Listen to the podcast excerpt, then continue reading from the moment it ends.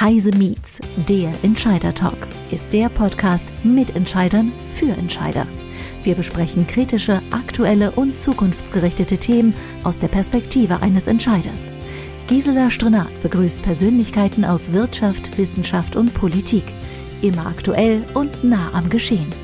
Heute ist Carlo Pilz, Fachanwalt bei Pilz Legal, zu Gast bei Gisela Strenat. Sie spricht mit ihm über das Thema Datenschutz und Security Compliance im Unternehmen. Liebe Zuhörerinnen und Zuhörer, unser heutiger Podcast beschäftigt sich mit einem Thema, das für jedes Unternehmen immer wichtiger wird. Die Datenschutz- und Security Compliance Anforderungen in Unternehmen. Cyberangriffe betreffen nahezu neun von zehn Unternehmen. Zudem haben 2021 Cyberangriffe bei 86 Prozent der Unternehmen einen Schaden verursacht, was einen Anstieg zu 2019 von 16 Prozent ausmacht. So eine Statistik des Bitkom aus dem August 2021. Aber im Unternehmen gehen auch immer mehr Prozesse digital. Immer mehr Daten werden digital verarbeitet, die vorher analog in irgendwelchen anderen Dateien lagen. Unternehmen müssen sich nicht nur technisch abgesichert haben, auch die rechtlichen Rahmenbedingungen sollten umgesetzt und kontrolliert werden. Welche rechtlichen Anforderungen Unternehmen zwingend bedenken müssen, ist der Bestandteil meines Gespräches mit dem Anwalt Dr. Carlo Pilz. Hallo Carlo. Wir kennen uns, deshalb duzen wir uns. Ich freue mich, dass wir heute über die rechtlichen Anforderungen im Zusammenhang mit Datenschutz und Security Compliance in Unternehmen sprechen. Du bist Rechtsanwalt in Berlin. Wo liegen deine beruflichen Schwerpunkte? Ja, hallo Gisela, hallo zusammen. Vielen Dank, dass ich hier sein darf. Wie beschrieben, ich bin Rechtsanwalt und bin vor allen Dingen schwerpunktmäßig im Bereich Datenschutzrecht tätig. Und daneben berate ich in der Kanzlei mit meinem Team zusammen, insbesondere an der Schnittstelle dann zur Digitalisierung, IT-Recht, IT-Sicherheitsrecht. Also der absolute Spezialist für die Fragen, die wir jetzt in diesem Podcast beantwortet haben möchten. Ich habe gesagt, Datenschutz und Security Compliance, äh, das ist ja unter anderem ein sehr breites Feld für Unternehmen. Äh, wir wollen uns in den nächsten 20 Minuten auf die wichtigsten Punkte beschränken. Ich glaube, äh, wenn wir alles hier besprechen würden, dann würden wir bestimmt zwei Stunden sitzen oder noch länger, äh, weil, und das werden wir auch im Laufe des Gespräches merken, immer mehr Gesetzgebungen dazukommen. Beginnen wir mit dem Thema IT-Compliance. Ein Begriff, der immer wieder verwendet wird, aber ich glaube, die wenigsten wissen, was da wirklich drunter gemeint ist. Was ist IT-Compliance? Was versteht man darunter? Mhm. IT-Compliance äh, kann man natürlich auch schon aus verschiedenen Blickwinkeln betrachten, muss man nicht unbedingt nur aus rechtlicher Sicht betrachten, aber nur dazu kann ich was sagen. Ja, also ich bin kein ITler, zumindest nicht ausgebildet. Deswegen heute wollen wir uns auf die rechtliche IT-Compliance fokussieren. Und da hast du das jetzt nicht so, dass du einen feststehenden Begriff hast, den der Gesetzgeber irgendwie jetzt definiert hätte, dass er sagt, das ist definitiv drin und andere Themen nicht, in der Praxis bedeutet das für die Unternehmen im Grunde auch die Möglichkeit, das für sich selber zu formen und da Themen reinzupacken unter die IT-Compliance. Ganz generell betrachtet würde man aber da rechtliche Anforderungen im Bereich der Informationstechnologie drunter packen. Also das heißt zum Beispiel, wenn ich im Unternehmen eine neue Software kaufe, ähm, was muss ich denn da beachten bei den Verträgen, wenn ich diese Software beziehe? Was muss ich dabei beachten bei der Implementation der Software in meinen Systemen? Äh, muss ich vielleicht auch Mitarbeiter daran schulen, wie die die Systeme ordentlich nutzen können? Also es geht jetzt nicht nur auf den Bereich, welche Daten werden da verarbeitet? Darf ich überhaupt mit diesen Daten umgehen? Wann muss ich vielleicht Daten löschen? Sondern das ist ein bisschen breiter angelegt, sowohl auf einer faktischen Ebene, die dann mit rechtlichen Anforderungen garniert wird, als auch wirklich auf der klassischen Vertragsebene. Ja, auf was muss ich bei den Verträgen achten? Zum Beispiel Haftungsklauseln. Wie lang geht der Vertrag? Wann muss ich da zahlen? Was sind meine Verpflichtungen laut Vertrag etc.? Also wenn ich das richtig verstehe, ich frage da nochmal nach. Ähm, bedeutet ähm, IT-Compliance, dass sich jedes Unternehmen äh, aus dem bestehenden Recht, was wir haben, ein, eine eigene IT-Compliance oder auch eine Compliance zusammenstellt. Jedes Unternehmen muss für sich selbst entscheiden, wie die Unternehmenscompliance aussieht. Ist das so? Hm, genau, also wenn du es runterbrichst, im, der Begriff Compliance bedeutet ja im Grunde sich an Recht und Gesetz halten. Ja, und dann mhm. IT-Compliance würde man dann übersetzen an alle rechtlichen Vorgaben, die ich beachten muss, wenn ich Informationstechnologie nutze. Das kann okay. der Server sein, das können die Betriebstelefone sein, das kann der Laptop sein, etc. Okay. Gut, dann lass uns doch mal in so ein paar Bestandteile der IT-Compliance im Unternehmen eingehen, die, ich meine, in, in jedem Unternehmen bedacht werden müssen oder die auch in der internen Compliance äh, äh, drinstehen müssen. Also ich denke da im Moment an so Themen wie Impressumspflicht. Jeder hat ja eine Website, Cookie, E-Privacy oder wie du eben schon gesagt hast, Verträge äh, für den Einkauf von IT-Software. Worauf muss, muss der Einkauf da achten? Lass uns mal bei diesem vielleicht auch nicht ganz einfachen oder bei dem Thema Impressumspflicht anfangen. Also ich habe jetzt meine Website und da steht immer drauf Impressum und äh, da müssen auch gewisse Daten äh, dargestellt werden. Warum ist es so wichtig, dass diese Daten immer aktuell sind? Äh, dass die Daten aktuell sind, ist mindestens äh, unter zwei Aspekten relevant. Einmal relativ stupide, weil das Gesetz das verlangt. Ja, das ist dann Telemediengesetz, Paragraph 5. Der statuiert diese Impressumspflicht, beruht auch auf europäischen Vorgaben. Im Grunde möchte der Gesetzgeber erreichen, das ist dann der zweite Aspekt, dass insbesondere Verbraucher, aber sagen wir mal Marktteilnehmer insgesamt wissen, wer, wer steckt denn da dahinter? Wer steckt denn hinter dieser Webseite? Wer bietet die an oder wer steckt hinter dieser App? Ja, und wo könnte ich mich bei Beschwerden oder bei Rechtsstreitigkeiten, wo kann ich mich da hinwenden? Also es geht insbesondere auch um, wenn man so will, den Konfliktfall, wo kann ich denn ein Anwaltsschreiben hinschicken? Ja, wo ist denn die ladungsfähige Adresse dieses Unternehmens? Also man will eine gewisse Transparenz schaffen im Internet mit dieser Impressumspflicht. Ist aber auch eine Absicherung für den Käufer, ne? Also ich denke jetzt ja. mal an, an, an nicht gerade gar nicht an B2B, sondern an B2C-Geschäft, hm. dass ich auch weiß, äh, bei welchem Unternehmen kaufe ich denn jetzt? Sitzt das in Singapur, sitzt das äh, auf den Kaimaninseln oder sitzt das in Berlin?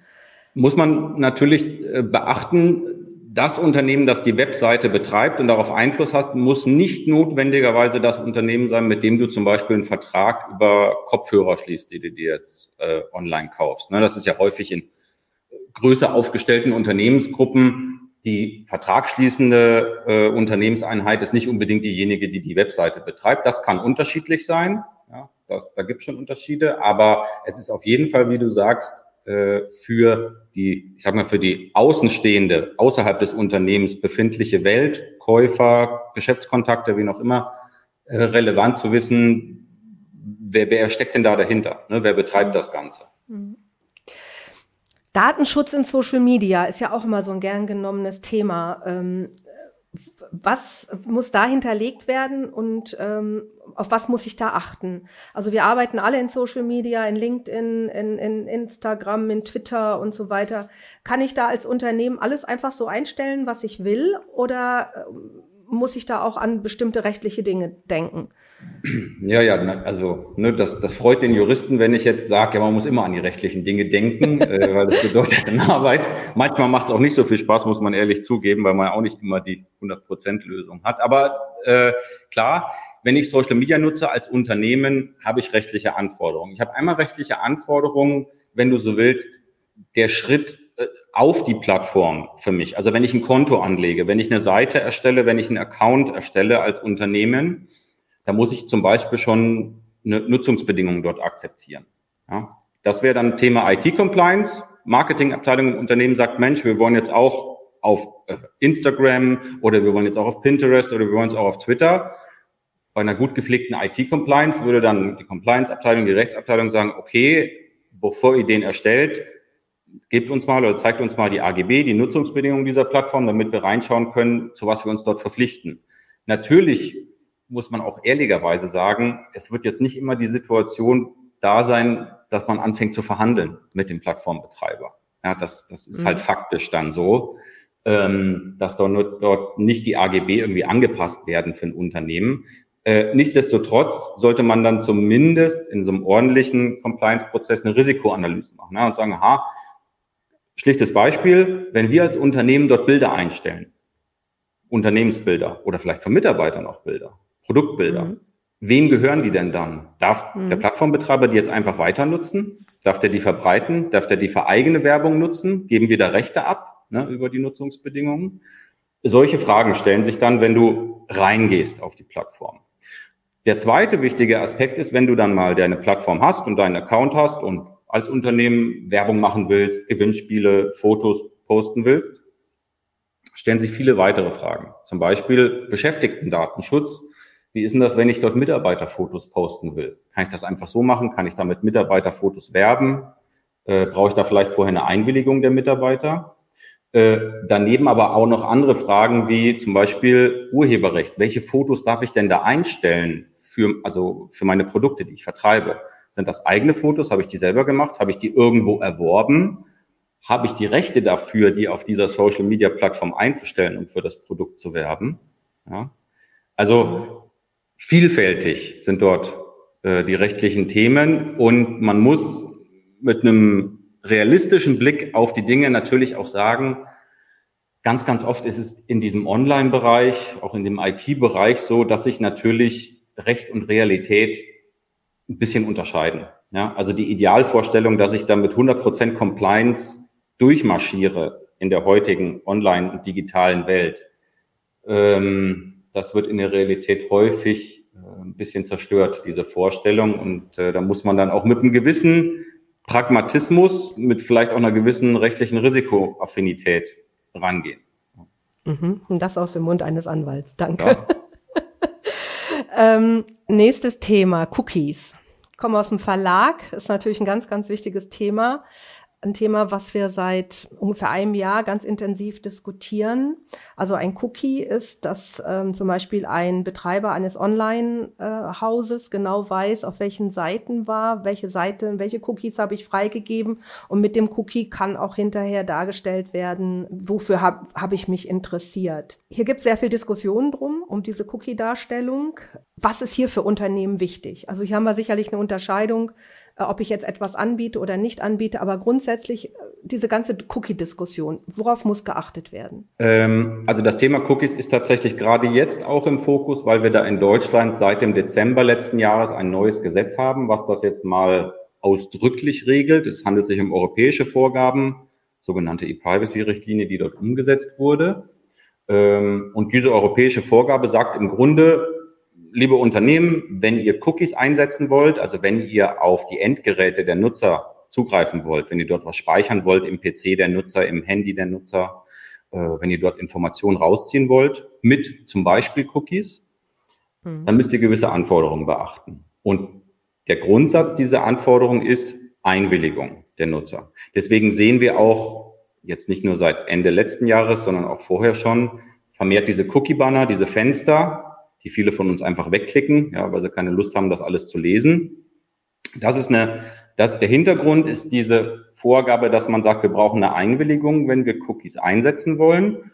Es gibt eine Ausnahme, die praxisrelevant ist, nämlich wenn der Einsatz der Cookies aus meiner Unternehmenssicht erforderlich ist, um einen Dienst zu erbringen, eine Funktionalität zu erbringen, die erforderlich ist, damit der Nutzer meinen Dienst verwenden kann. Beispiel, also der klassische Beispiel ist immer der Warenkorb-Cookie, damit ich nicht bei jedem Klick auf einer Shopping-Webseite den Warenkorb verliere und die Produkte darin verliere, nutzt der Betreiber einen Cookie und hält die Produkte in dem Warenkorb.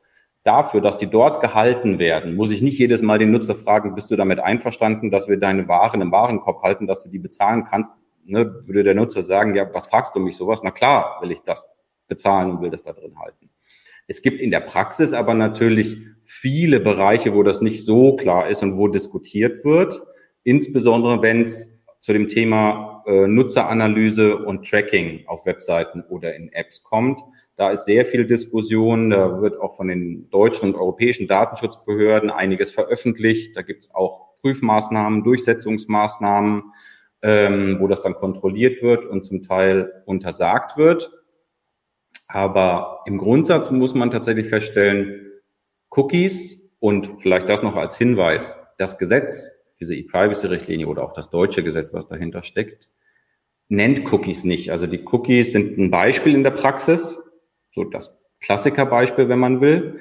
Aber darauf ist das nicht beschränkt. Das ist sehr technologieneutral, die rechtliche Regelung. Die sagt einfach, liebes Unternehmen, greifst du auf Endgeräte zu oder legst du da was ab im Speicher des Endgeräts, dann gilt diese Anforderung. Das kann über einen sogenannten Pixel sein, das kann über JavaScripte sein. Und der Grundsatz ist Einwilligung, es sei denn, brauche diesen Zugriff, um einem Nutzer was anbieten zu können, was er haben will. Ich mache noch mal ein paar Beispiele, damit es plastischer wird, wann so eine Ausnahme möglich ist, ohne Einwilligung. Äh, eine Merkliste, eine Favoritenliste. Ne? Wenn der Nutzer sagt, aha, das Produkt merke ich mir, muss man auch nicht mehr den Nutzer fragen, bist du damit einverstanden, dass wir das speichern? Weil durch seine Aktivität gibt der Nutzer das quasi zum Ausdruck, dass er das möchte. Oder eine Sprachwahl auf einer Webseite. Der Nutzer wählt aus, ich möchte nicht Deutsch, sondern Französisch dann darf man diese Wahl auch speichern, ohne explizit danach zu fragen, bist du denn damit einverstanden, dass wir das speichern? Weil man sagt, das ist ja, der Nutzer wünscht, das ist sein Wunsch, er möchte das gerade ja. speichern. Du hast eben ein Schlagwort gebracht, E-Privacy-Richtlinie. Das fiel so in, in, in deiner Darstellung. Was bedeutet die E-Privacy-Richtlinie für Unternehmen?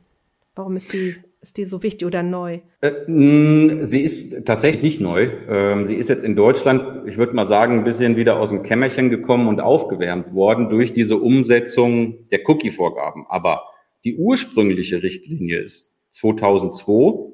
Ja, also da ist schon ein bisschen was ins Land gegangen. Und dann wurde sie einmal noch ähm, aus, für die Cookies für das Thema relevant ergänzt 2009 und musste dann bis 2011 umgesetzt werden. Aber selbst das, das sind über zehn Jahre jetzt. Also eigentlich ein relativ, also zumindest aus der Technologiebrille betrachtet, auf jeden Fall altes Gesetz. Und die Auswirkungen in Deutschland, die sind sehr mannigfaltig. Du hast Umsetzungen zum Beispiel im Bereich des Gesetzes gegen unlauteren Wettbewerb, also E-Mail-Werbung, Telefonwerbung. Das fußt zum Beispiel auf dieser Richtlinie auch. Mhm. Aber es gibt zum Beispiel auch Regelungen zum Fernmeldegeheimnis, also Telekommunikationsbereich fußt auch auf dieser Richtlinie. Und dann zum Beispiel dieser Bereich mit den Cookies, also der Zugriff auf Endgeräte, wenn du willst, das Tracking online, das ist dort auch geregelt. Also es ist äh, ein bunter Strauß an rechtlichen Vorgaben in dieser E-Privacy-Richtlinie von E-Mail, Telefonwerbung bis hin zum Tracking und zu den Cookies. Das Wichtige, was man in der Praxis beachten sollte, ne, unter dem Schlagwort, wenn wir darüber diskutieren, IT-Compliance. Es geht bei ePrivacy nicht um personenbezogene Daten. Das ist ganz, ganz wichtig zu wissen. Das ist kein, salopp gesprochen, hartes Datenschutzrecht. Es geht nicht um die Verarbeitung personenbezogener Daten, sondern der Gesetzgeber setzt schon vorher an und sagt, es geht um Informationen, also technische Informationen. Das heißt, diese Regelung zu Cookies gilt auch, wenn ich gar keine personenbezogenen Daten mit dem Cookie erhebe. Das muss man für die Praxis sich einfach gewahr werden. Das ist ein Vorfeldschutz. Ja, man schützt das Endgerät des Nutzers und dort auch technische Informationen, technische Daten, einfach das Eindringen in dieses Gerät von außen. Das soll geschützt werden. Erstmal unabhängig davon, ob es personenbezogene Daten sind oder nicht. Das heißt, wenn ich das richtig verstehe, wenn wir jetzt mal ein bisschen weiterdenken, alles, was wir im Umfeld von IoT machen, also Industrie 4.0, äh, die, äh, die Kommunikation unter Geräten oder unter Maschinen und äh, das, äh, was ja im Moment ganz intensiv äh, diskutiert wird, äh, vernetztes Fahren oder hinterher auch irgendwann mal autonomes Fahren. Das mhm. fällt dann vom Datenschutz alles unter e die E-Privacy-Regel. Ist das richtig? Richtig. Es sieht man sehr plastisch zum Beispiel in Baden-Württemberg. Da hat die Datenschutzbehörde mit Porsche zusammen Pressemitteilungen veröffentlicht, wie die zusammenarbeiten in diesem Bereich E-Privacy beim Zugriff auf vernetzte Fahrzeuge, auf Connected Services äh, in, in Porsche Automobilen, mhm. was impliziert, dass das dort relevant ist ne, und dass das dort gilt. Ähm, und im Grunde ist sehr, sehr schablonhaft gesprochen, alles, was irgendwie online ist und vernetzt ist. Mhm. Da gibt's Ausnahmen, ja, wenn das abgeschlossene Netzwerke sind, Intranet vielleicht, wenn das nicht nach außen geht, aber per se erstmal heutzutage sehr viel, was vernetzt ist und nach außen sendet. In so einem Gespräch, wie wir es jetzt führen, darf natürlich auch die DSGVO nicht fehlen. Ich glaube, die ist in den letzten paar Jahren in jedem Unternehmen wahrscheinlich von vorne bis hinten komplett durchdiskutiert worden. Ich habe dazu eigentlich nur zwei ganz spezielle Fragen. Ähm, ich glaube, dass die DSGVO personenbezogene Daten schützt und dass man äh, die auch darstellen muss, das müsste mittlerweile bei, bei jedem Unternehmen angekommen sein und auch bei jedem Verbraucher, weil er ja immer nett unterschreiben durfte, irgendwann beim Arzt oder so, dass seine Daten weiterverarbeitet werden äh, dürfen. Aber wir haben in dem Zusammenhang immer von ganz, ganz hohen Strafen gesprochen. Äh, wenn ein Unternehmen äh, diese, diese DSGVO-Ordnung äh, nicht in, also nicht richtig äh, umsetzt. Wie hoch sind diese Spra Strafen? Sind die überhaupt jemals in den letzten drei, vier Jahren eingesetzt worden? Oder ist das so smooth durchgelaufen, dass alle sagen, boah, da sind wir jetzt perfekt? Nee, also äh, das kann ich sagen aus meiner Erfahrung definitiv nicht perfekt. Äh, da kann man jetzt auch bisschen ketzerisch rangehen und sagen, fraglich ist überhaupt, ob irgendjemand perfekt das umsetzen kann, diese Vorgaben der DSGVO, also ob es die 100% Compliance, die DSGVO Compliance gibt. Fraglich, ja, ich kenne kein Unternehmen, was das kann. Ähm, und es gibt Strafen. Natürlich gibt es Strafen. Es gibt Strafen gegen Unternehmen, auch in Deutschland, auch relativ hohe Strafen zum Teil. Es gibt aber auch viele kleine Strafen, Bußgelder auf Grundlage der DSGVO. Äh, also kleine im Sinne von, sagen wir mal, vierstellige Strafen zum Beispiel, ja, ein paar tausend Euro. Ähm, das ist sehr unterschiedlich. Das hängt auch ein bisschen von der jeweiligen Herangehensweise der Landesdatenschutzbehörden in Deutschland ab. Manche fokussieren sich darauf, kleinere Bußgelder dafür häufiger zu verhängen. Andere fokussieren sich auf größere Themen und dann mal ein Millionenbußgeld zu verhängen. Ja. Das ist sehr unterschiedlich, aber diese Bußgelder an sich gibt es. Ähm, Natürlich muss man ehrlicherweise eingestehen, es wird Unternehmen geben, die noch nie mit der Datenschutzbehörde zu tun hatten und die das vielleicht in ihrer Unternehmensgeschichte auch nie haben werden, die nie einen Brief von der Behörde bekommen. Das ist erfahrungsgemäß natürlich eher der Bereich, wo man weniger Daten auch hat oder wo man nur im B2B-Bereich unterwegs ist, wo man jetzt nicht im Verbraucherbereich nach außen kommuniziert oder so.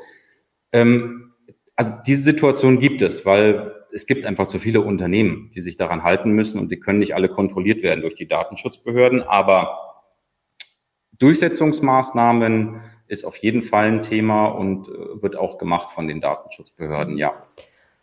Können bei Verstößen eigentlich auch Mitarbeiter zu, zu Strafen herangezogen werden oder nur das Unternehmen?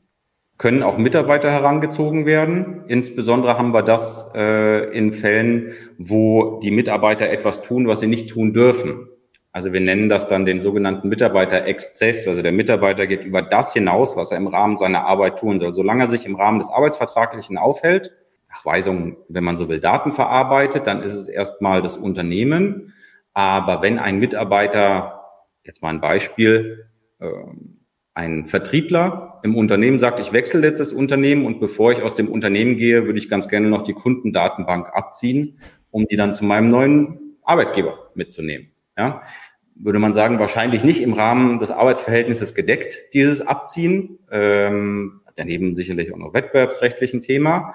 Aber in so einem Fall Zugriff auf eine Datenbank, nicht im Rahmen des Arbeitsverhältnisses, sondern darüber hinausgehend, dann wird dieser Mitarbeiter rechtlich betrachtet quasi selber zum Verantwortlichen, datenschutzrechtlich verantwortlich. Und dann kann er auch mit Bußgeldern äh, belegt werden. Das haben wir in der Praxis tatsächlich äh, interessanterweise insbesondere im öffentlichen Bereich.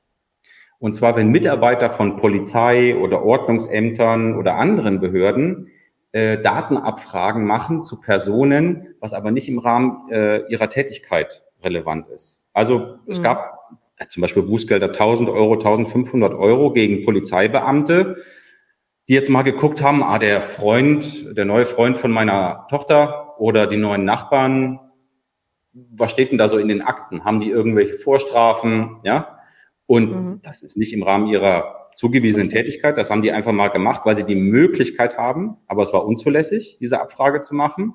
Das wird dann gelockt durch die Systeme, diese Zugriffe. Und da gab es tatsächlich schon Bußgelder auch von den Behörden gegen diese Mitarbeiter direkt. Ja. Aha, also betrifft es nicht nur das Unternehmen, sondern jeder, der, sagen wir mal, nicht gerechtfertigt mit Daten umgeht, kann auch strafrechtlich verfolgt werden. Genau, ne, solange, mhm. solange man im Rahmen des Arbeitsvertraglichen bleibt, ist erstmal alles okay. Mhm. Äh, aber wenn man darüber hinausgeht, ja, dann wird's mhm. kritisch auch direkt für die mhm. Mitarbeiter. Hm? Mhm.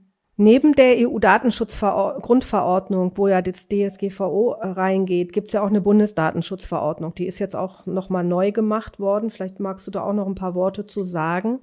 Aber eine Frage, die ich dazu habe, da fließt und daraus resultiert unter anderem auch, dass Unternehmen Datenschutzbeauftragte haben sollten oder müssen. Das ist für mich jetzt die Frage. Muss eigentlich jedes Unternehmen einen Datenschutzbeauftragten haben?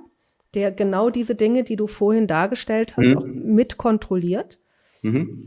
Also, äh, auf was du referenzierst, ist das sozusagen weiterhin bestehende deutsche Datenschutzrecht mhm. im Bundesdatenschutzgesetz, was parallel zur Datenschutzgrundverordnung besteht. Das ist übrigens nicht mhm. das einzige Datenschutzgesetz, was wir weiterhin auf nationaler Ebene haben. Es gibt zum Beispiel im sozialgesetzlichen Bereich ja, wahnsinnig äh, ausgeformte datenschutzrechtliche Regelungen.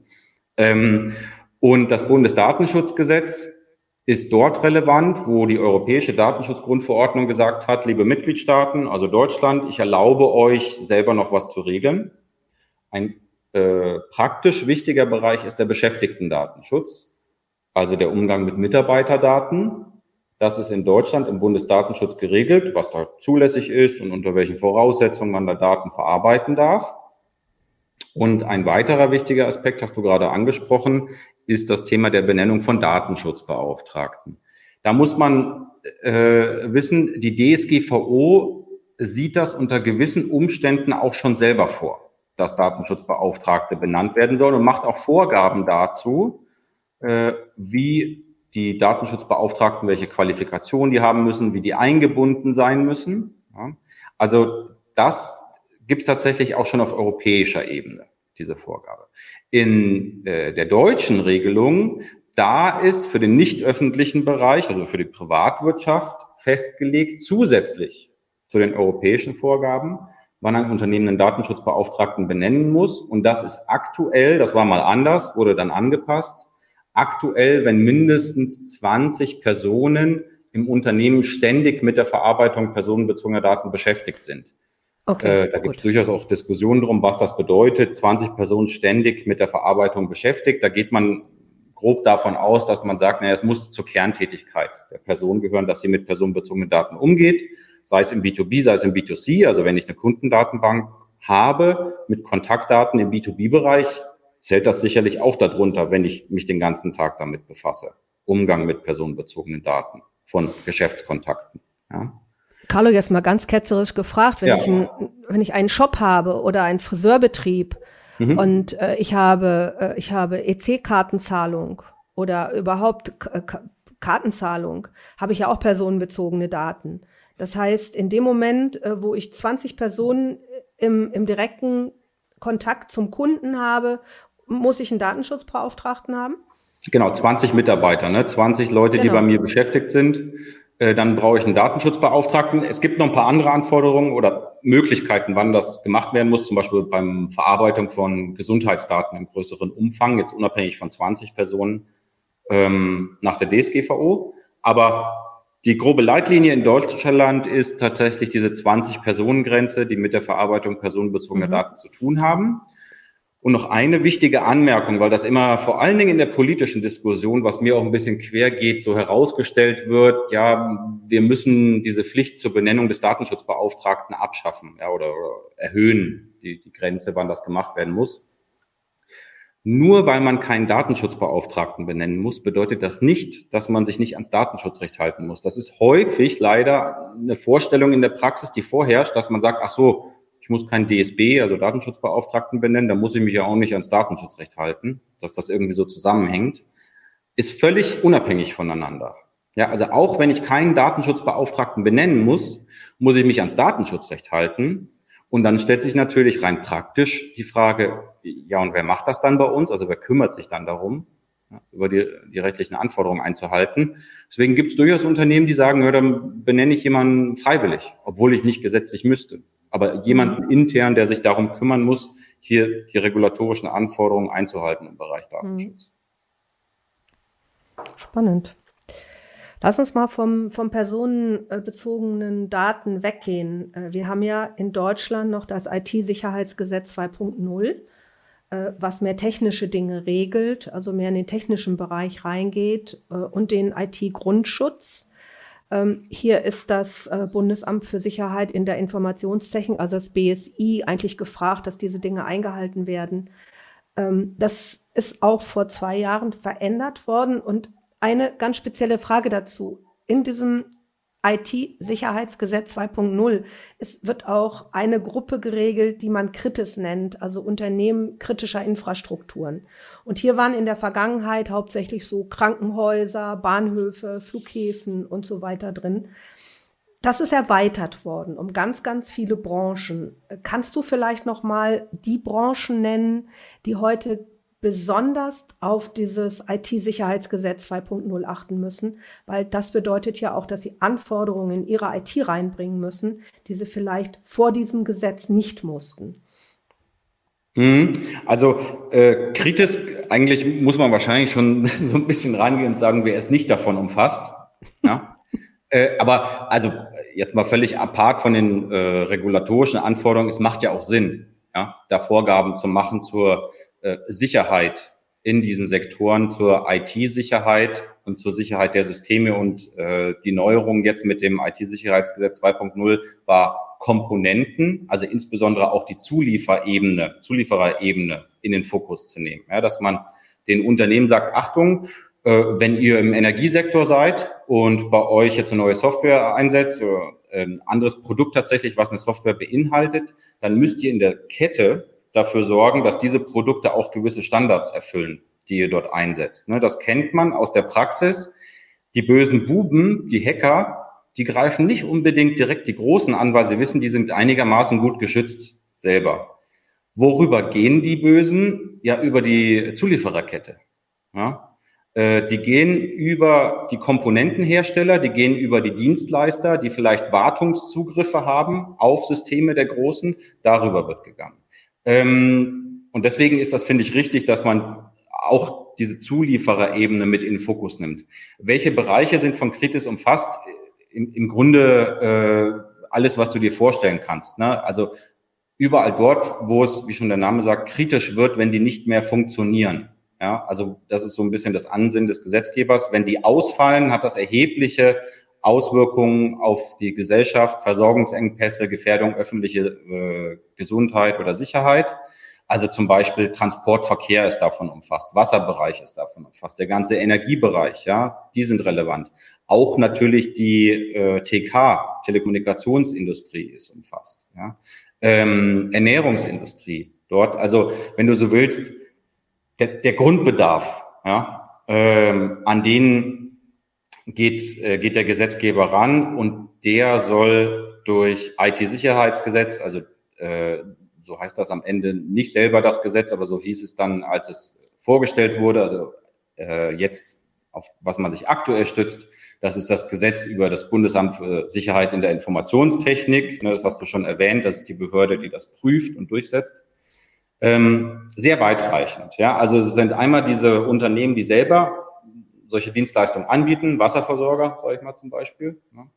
Ähm, und dann die Neuerung IT-Sicherheitsgesetz 2.0, was angepasst wurde, deren Zulieferer. Ja. Da wird auch rein reguliert. Und ähm, wenn man wissen will, ja, was bedeutet das, wenn ich in diesem Bereich unterwegs bin und dann vielleicht in diese Gruppe falle, was gibt's da so für Anforderungen an mich? Ja, ähm, natürlich allein schon vom Thema her, wo wir uns hier befinden, Sicherheit in der Informationstechnik.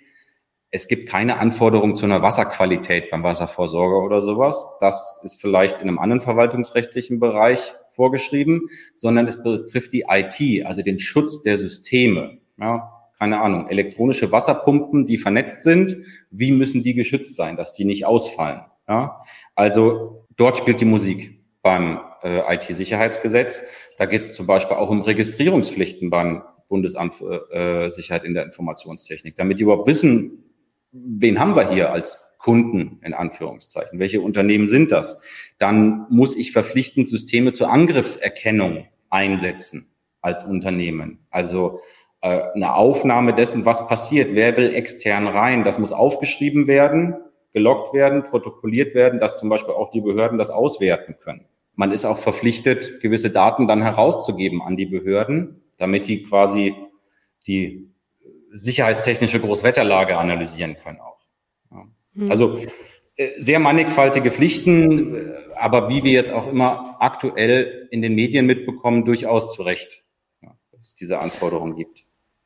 Also du empfiehlst auf jeden Fall, sich dieses IT-Sicherheitsgesetz 2.0 ähm, nochmal auch vielleicht für andere Unternehmen anzuschauen, die das im Moment überhaupt noch nicht im Fokus hatten. So habe ich dich verstanden. Äh, klar, also Und, das auf jeden Fall, na? wenn wir über IT-Compliance sprechen, anschauen. Genau. Ja. Vielleicht ist man selber nicht unmittelbar betroffen, aber mittelbar durch diese Zulieferervorgaben. Genau. Ja. Genau. Bevor wir jetzt auf unsere letzte Frage kommen, vielleicht noch mal zwei kleine Fragen äh, davor. Wir haben jetzt einige Gesetze angesprochen. Das war jetzt nur ein kleiner Auszug. Mir fallen noch zwei große Gesetze ein, wo du vielleicht noch mal ganz kurz erklären kannst, was ist damit gemeint. Das ist die EU Cyber Security Verordnung. Was regelt die? Die Cyber Security Verordnung, also da klingt der Name äh, ein bisschen besser als das, was sie regelt. Also ist schon der, der Bereich Cyber Security, aber sie macht jetzt keine inhaltlichen Anforderungen an Unternehmen irgendwie, dass die jetzt sagen würde, jedes Unternehmen, was eine Website hat, muss die verschlüsselt bereitstellen oder so. Das wird aktuell eher über den datenschutzrechtlichen Bereich gemacht, durch Vorgaben der Datenschutzbehörden. Die äh, Cybersecurity-Verordnung auf EU-Ebene zielt insbesondere auf zwei Aspekte. Einmal die europäische IT-Sicherheitsbehörde zu regeln, auszustatten, für die Vorgaben zu machen, was die darf. Das ist die ENISA, also mhm. unser Pendant zum BSI auf europäischer Ebene, wenn man so will. Und ähm, es soll oder ist angedacht, äh, dass man Zertifizierung in dem Bereich Cybersecurity macht. Und dieser Mechanismus der Zertifizierung, was zertifiziert werden kann, unter welchen Voraussetzungen, was es für Vorgaben geben soll, das ist auch in der Cybersecurity-Verordnung angelegt. Diese beiden Aspekte. Die ist aber bereits in Kraft getreten. Die, ja. die gibt es schon, da muss man sich auch schon dran halten. Ne? Also das ist jetzt nichts, was ja, ähm, man muss halt dazu sagen, es ist nicht so ein direkt auf Unternehmen gerichtete Verordnung. Okay. Es ist eher an die ENISA und an äh, Mitgliedstaaten beziehungsweise EU mit diesen Zertifizierungsmechanismen. Okay. Dann gehen wir mal auf was ganz Praktisches. IT im Strafgesetzbuch fällt mir da noch ein oder IT-Strafrecht. Ich meine, das IT, das Strafgesetzbuch äh, gilt ja nach wie vor.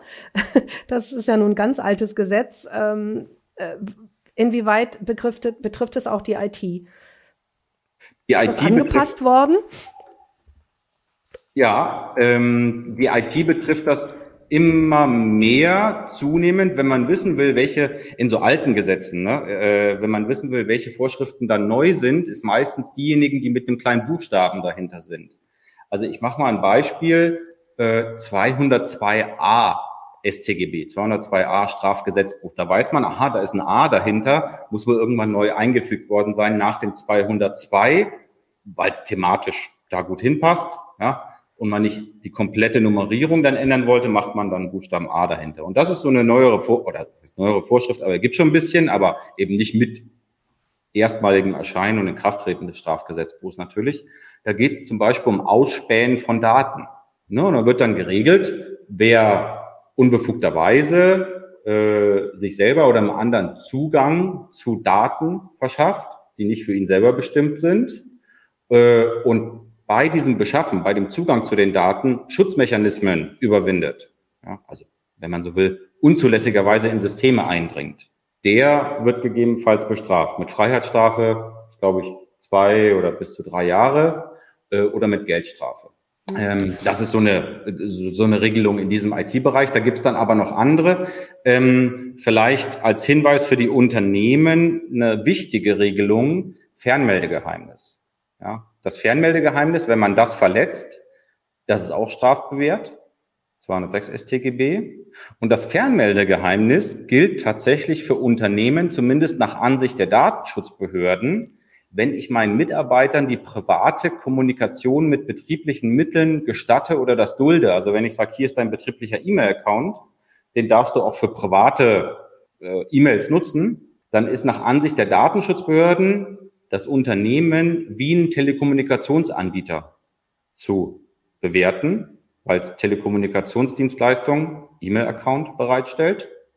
Und dann würde in der Konsequenz in diesem Fall auch das Fernmeldegeheimnis gelten für die E-Mails. Das heißt, das Unternehmen dürfte da nur noch mit Einwilligung der Mitarbeiter reingucken. Ist eine sehr strenge Ansicht und auch hoch diskutiert und es gibt auch Rechtsprechung dazu, äh, insbesondere im arbeitsrechtlichen Bereich natürlich. Die, die Gerichte sind eher tendieren dazu zu sagen, das gilt nicht, das Fernmeldegeheimnis, aber die Datenschutzbehörden bisher gehen davon aus, dass das in diesen Fällen gilt. Und äh, wenn man das dann nur mit Kunden diskutiert und das vorstellt, das Problem, muss man eben auch darauf hinweisen, Achtung, das hat auch eine strafrechtliche Komponente, dieser äh, äh, Verletzung des Fernmeldegeheimnisses zum Beispiel. Mhm. Jetzt haben wir in den letzten 40 Minuten ganz viel nur angetickt. Das ist wahrscheinlich auch in 40 Minuten nicht mehr ist da nicht möglich. Also wir haben ein paar Gesetze angetickt, wir haben ein paar Dinge hast du dargestellt, äh, auf die Unternehmen achten sollten. Ich weiß nicht, ob du, ob wir das so einfach, ob man das so einfach hinkriegen kann, aber ich hätte ganz gern zum Ende unseres Gespräches, äh, dass du nochmal vielleicht in so einer Form Checkliste